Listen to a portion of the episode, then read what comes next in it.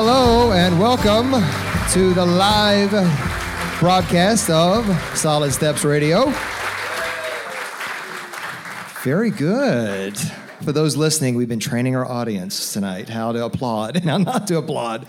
So, uh, if you're just joining us on Solid Steps Radio, thank you for listening. This is our, our second uh, tape, live taping. Uh, we are celebrating 100 episodes of Solid Steps Radio, and this is actually going to be episode 101. We're taping it on a Friday evening. It's going to air, and we're very excited and thankful if you've been listening to the show. Uh, we thank you for listening, those who've been listening on purpose. If you are just joining us, we are a show for men, by men, talking about things from a man's perspective. Uh, we know some of the ladies listen. They always come up and they go, I know I'm not supposed to listen, but I do. And I'm like, it's okay. You can listen to the show. We like everybody to listen. So uh, we are really appreciative of, of, people listening to the show and more importantly, passing it along. Uh, my name is Chad Russell. I'm the co host, and sitting over there is Kurt Souter of Further Still Ministries. How are you doing today, Kurt? Doing fantastic. Good. Yeah, doing really good. It's the first day of fall as we're taping this. Yeah. It's 113 degrees outside. Mm-hmm. Typical for Kentucky. So, so, uh, if you're just joining us again, we talk about all kinds of different topics. And if you want to hear any of our past shows, you can go to SoundCloud, Facebook.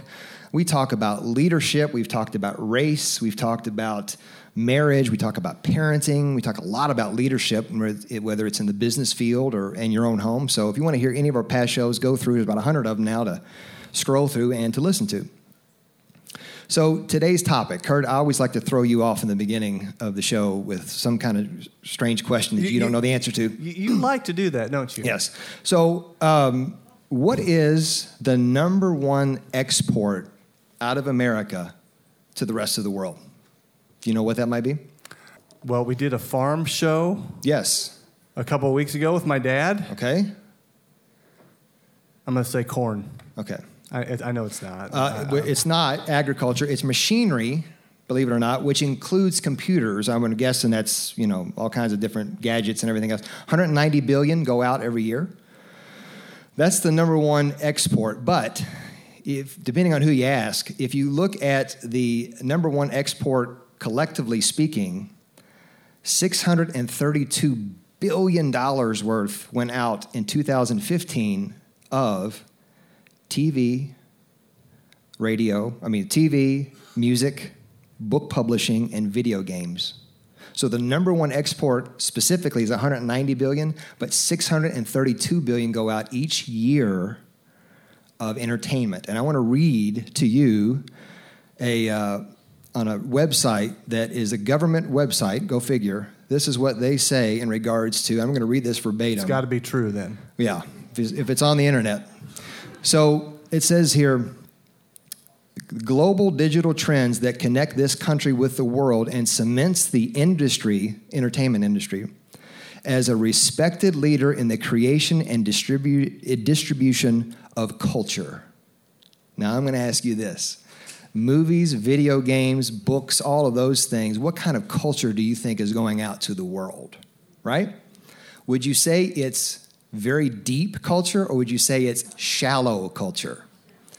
That's how much is going out to the world. No wonder they see us the way they do. So, we're talking today about not entertainment, but we're talking about living life of depth and going deeper and living a life of influence. And we're influencing the world in the billions by entertainment but how can we live lives of influence on things that matter? You know, Chad, many times, I mean, we don't wake up in the morning and go, how, how can I be a shallow Christian, you know? You know, how can I be just superficial and full of, you know, fakeness? And so we have brought in the expert. on fakeness or on. I mean, you set that up. I mean, I just I, I, was waiting for the Weisenheimer comment, and so yeah, it is great to have Bob Russell with us today. It is just a super treat to have you back, Bob. Welcome to the show. Well, thank you, and congratulations on what is it, 100 different shows. Yep. And I I got to say, you guys are cutting on me, but uh, two of my favorite people sitting here. Um, just uh, real proud of Kurt. I've told a lot of people he was one of my favorite employees when I was pastor of Southeast Christian Church and it's great to see uh, how God has blessed you with uh, Nancy and how joyful you are these days. And Chad Russell. to overcome, number one, his dad. He's sitting right over there, by the way. I, yeah. I know it, and I'm, I'm crazy about the whole family. But but to know that Chad came to the Lord later in life, and to see the way God is using your giftedness and your talent, uh, I'm just real proud of both of you guys. Thank you very much. Appreciate that. And he's had six boys now. I mean, it's just like he's got a whole Well, infield and he's ready to- biblical. The Bible says, "Go forth and multiply," and he's he's doing that. He's Not, obeying. not dividing or di- adding, multiplying, right? Okay. That's what you're doing. Yep. Okay, so Bob, f- first of all, fill us in a little bit. What's what's been going on in your world? Uh, you've been away from Southeast Christian Church for what, uh, 11, 10? 11 years. 11 years. And uh, so what are you doing? Just playing golf every day? Well, you know, about three months before I retired at Southeast, I happened to be a guest speaker at uh, a church in Washington, D.C., and the only person I knew remotely was the preacher. Church of about 3,000 people, and the preacher wasn't there that day. And after the second service, uh, I was met the administrator of the church and was talking with him, and I said, I'm, I'm going to retire here in about uh, three months. He said, How old are you? And I said, well, I'm 62, almost 63. He said, Well, I guess this letter is for you. And he hands me this letter. I said, What are you talking about? He said, I don't know. A woman I had never met after the first service came up to me and said that she had been awakened in the middle of the night and she had a message from the Lord that was so strong she just had to write it down. It was for somebody who was 62 and about to retire. And he said, I don't know anybody like that. She said, Well, you'll know. So he hands me this letter, and it made goosebumps come up on my arm because it said to somebody 62 about to retire, and you're thinking, ah, I can relax and begin to do some things I've always wanted to do. No, I have another task for you to perform that is going to use all your giftedness and your experiences, so get ready um, uh, for the next phase of your life. And it was a signal to me that uh, the Lord wasn't finished with me. So I decided in retirement I, I'd, I'd better do what I could do.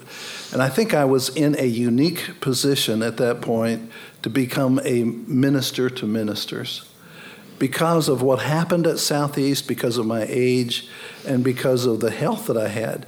So I started doing a retreat once a month for ministers. I would bring in eight different guys, and we would spend three and a half days talking about ministry. And I kind of told the Lord, I'll do this, but I don't want to recruit anybody, and I'll do it, and I want to offer these retreats for free, but I don't want to raise money.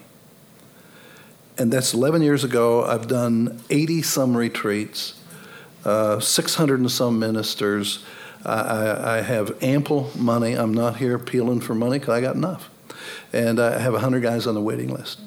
And it's just been an incredible ministry to ministers.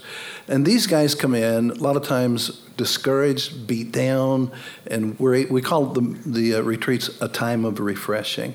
So that's a good portion of what I do. And then these guys will email me back or text me back, or I'm coming through Louisville, can we go out to lunch? And they invite me to come to their churches. So I am, I am preaching more now than I ever did when I was at Southeast. I just don't have to write as many new talks. Now, once in a while, I'll get an assignment, and they'll give me a topic, and I'll get up and say, I've never preached this sermon before under this title. Uh, because but I have really enjoyed myself. And sometimes I go to little churches. I'm going to a church of a hundred this Sunday in Sadieville, Kentucky. And you know what the big issue in Sadieville Church is? That it's a small country church, and they sing "Happy Birthday" every Sunday to anybody had a birthday the previous week. But two years ago, I was there, and they had five birthdays but they didn't sing one birthday song to cover everybody. They sang it five different times so they give personal attention. So the big issue in Sadieville is can we begin to do just one happy birthday to cover everybody? Other churches may be sued, they may have pickets outside, but in Sadieville, it's should we sing one happy birthday or five? So, I have, a, I have a really good time going to these churches, and I do leadership re- uh, conferences sometimes when I go, and uh, I, have had a great time. I write a blog every week too, so. Fantastic. I, um, it's always good to read your stuff. It's always good to hear you. So we're gonna, today we're going to uh, we're introducing the topic of how do we how do we as Christians not live shallow lives? How do we live with depth and influence? And uh, Let, let, let me read a, a, passage right out of Hebrews chapter 5. It says, uh, We have much to say about this, but it's hard to explain because you are slow to learn. I, I don't know about you, but I don't want to be a person who's slow to learn. And then it goes on and says, In fact, though, by this time you, need, uh, you ought to be teachers. You, you need someone to teach you the elementary truths of God's word all over again. This is kind of a, a pretty significant rebuke. Um, you need milk, not solid food. Anyone who lives on milk, being still an infant, is not acquainted with the teaching about righteousness. But solid food is for the mature, who by constant use have trained themselves to distinguish good from evil. And uh, we're going to unpack that and how do we live a life of depth and influence after our break. So we're going to take a break, and we appreciate you listening. And we're going to come back and talk to Bob Russell over the next three segments about how to live a life of impact and depth here on Solid Steps Radio.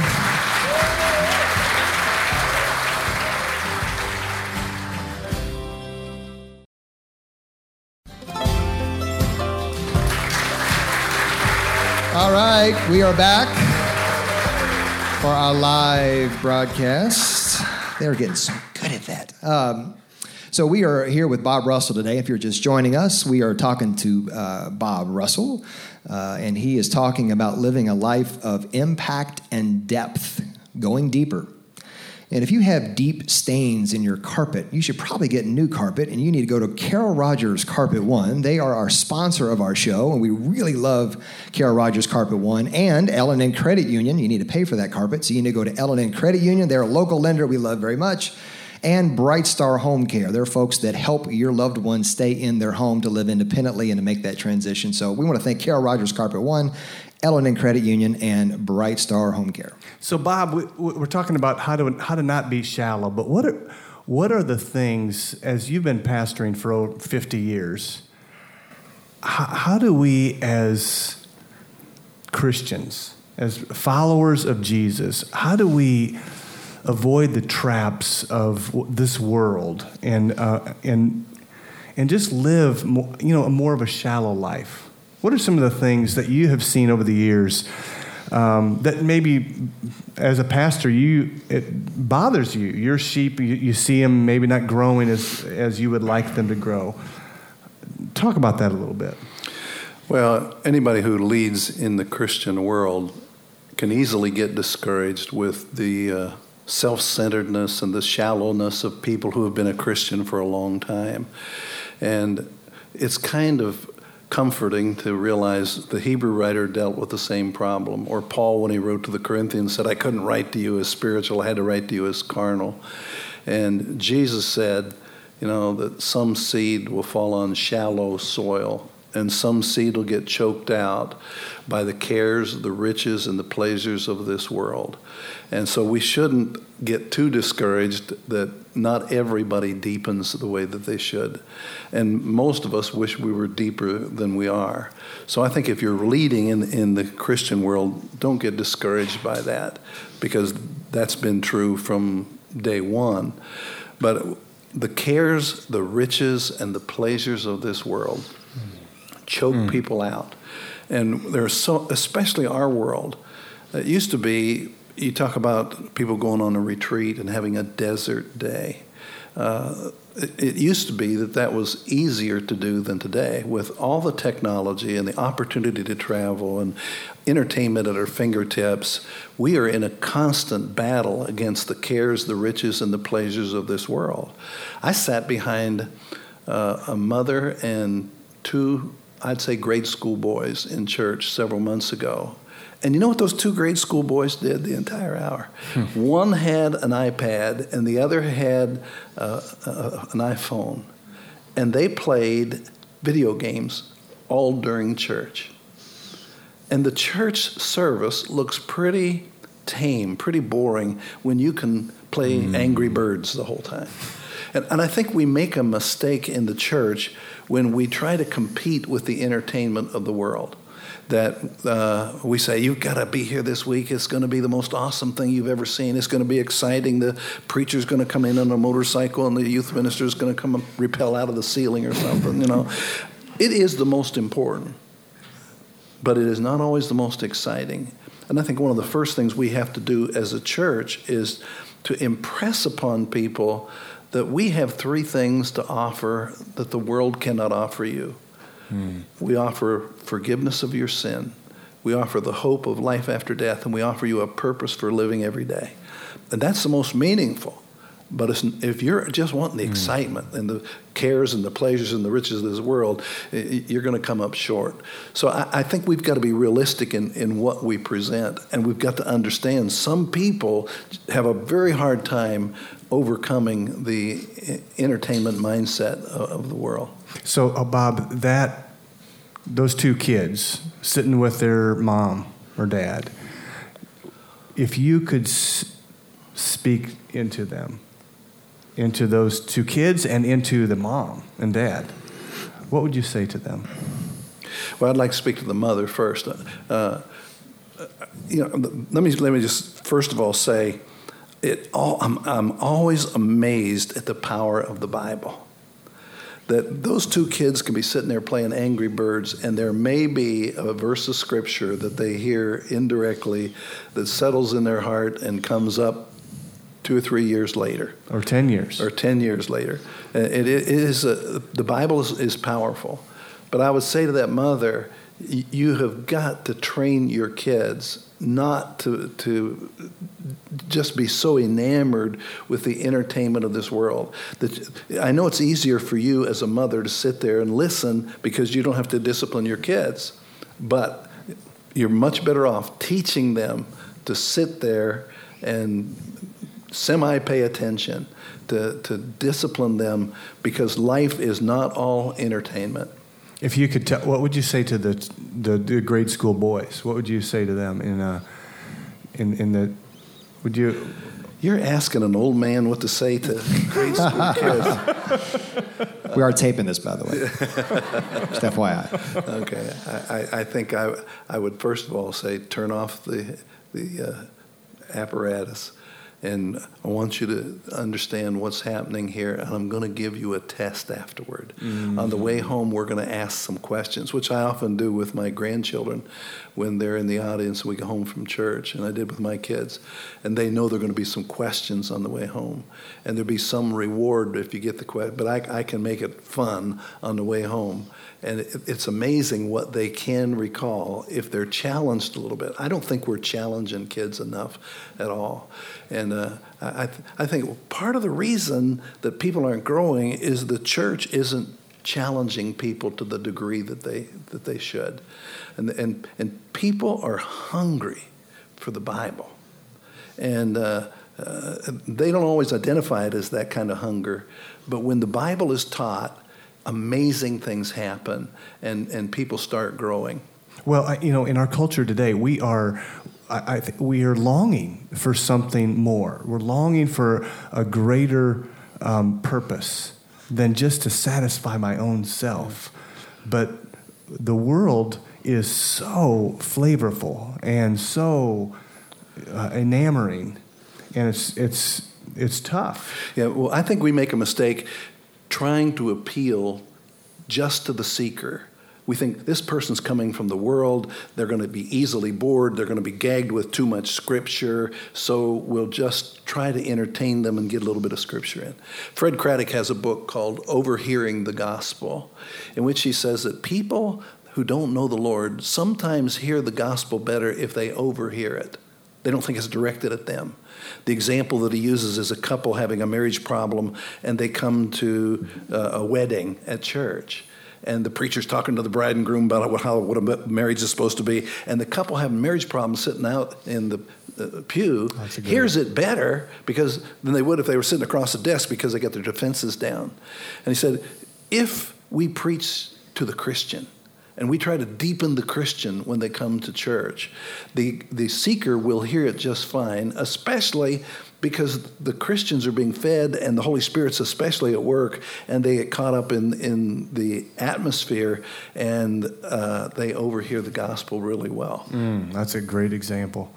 Talk to us, Bob, about you, you mentioned scripture. You know, it's living and active. It's sharper than a double-edged sword. You know, it's it's God's truth. It's God's word to us, and and we can't really be a deepening Christian without the Word of God. Uh, talk to us a little about how you have incorporated the Bible in your own life and how you've helped others incorporate the Bible in our life, personal lives, so that we can grow deeper. Well, uh, uh, probably I'd been preaching for three years, and I took a, a, trip to the West Coast, and I decided I'm going to go to three churches that are doing well. I was probably 26, 27 years old. And I went to uh, Charles Swindoll's church. I went to Ben Merrill's church. I went to Marvin Rickard's church. And all three of these guys were doing the same thing. They were just verse by verse going through the Bible. People had their Bibles out, they were taking notes. And I said, I, I think that's the way we, we, ought to teach the majority of time. And uh, the Bible has an amazing power to convict and to get into people's into people's hearts. We are so concerned about teaching and preaching to meet people's needs, but God knows about needs that people have that we're not even aware of. Uh, I remember one of the first books I preached through was 1 Corinthians. And I came to 1 Corinthians 6, which talks about don't take your brother to court. And I thought, what am I going to do with this? Well, I guess I'll t- talk about don't take your brother to court and, and why we don't uh, sue each other in the church. And we ought to forgive. And, and today I talk about you don't take your brother to court in social media. Well, it was okay sermon. But six months later, I discovered that two deacons in our church who had a business partnership were having a falling out, and both were threatening to sue each other. They heard that sermon, they backed off. God knew about that need and I didn't. Mm. Now, if I'd have waited until they sued each other and then got up and said, let's turn to 1 Corinthians 6, they felt like the spotlight was on them and it would have probably made everybody in that place uncomfortable. But I just think when we preach through a book of the Bible or through a Bible character, God meets needs we're, we're not even aware of. That's good stuff. That's good stuff. We need to take a break here, but we're going to continue to talk about how do we, as Christians, how do we grow deeper in our walk with Jesus Christ? So we'll be back shortly on Solid Steps Radio.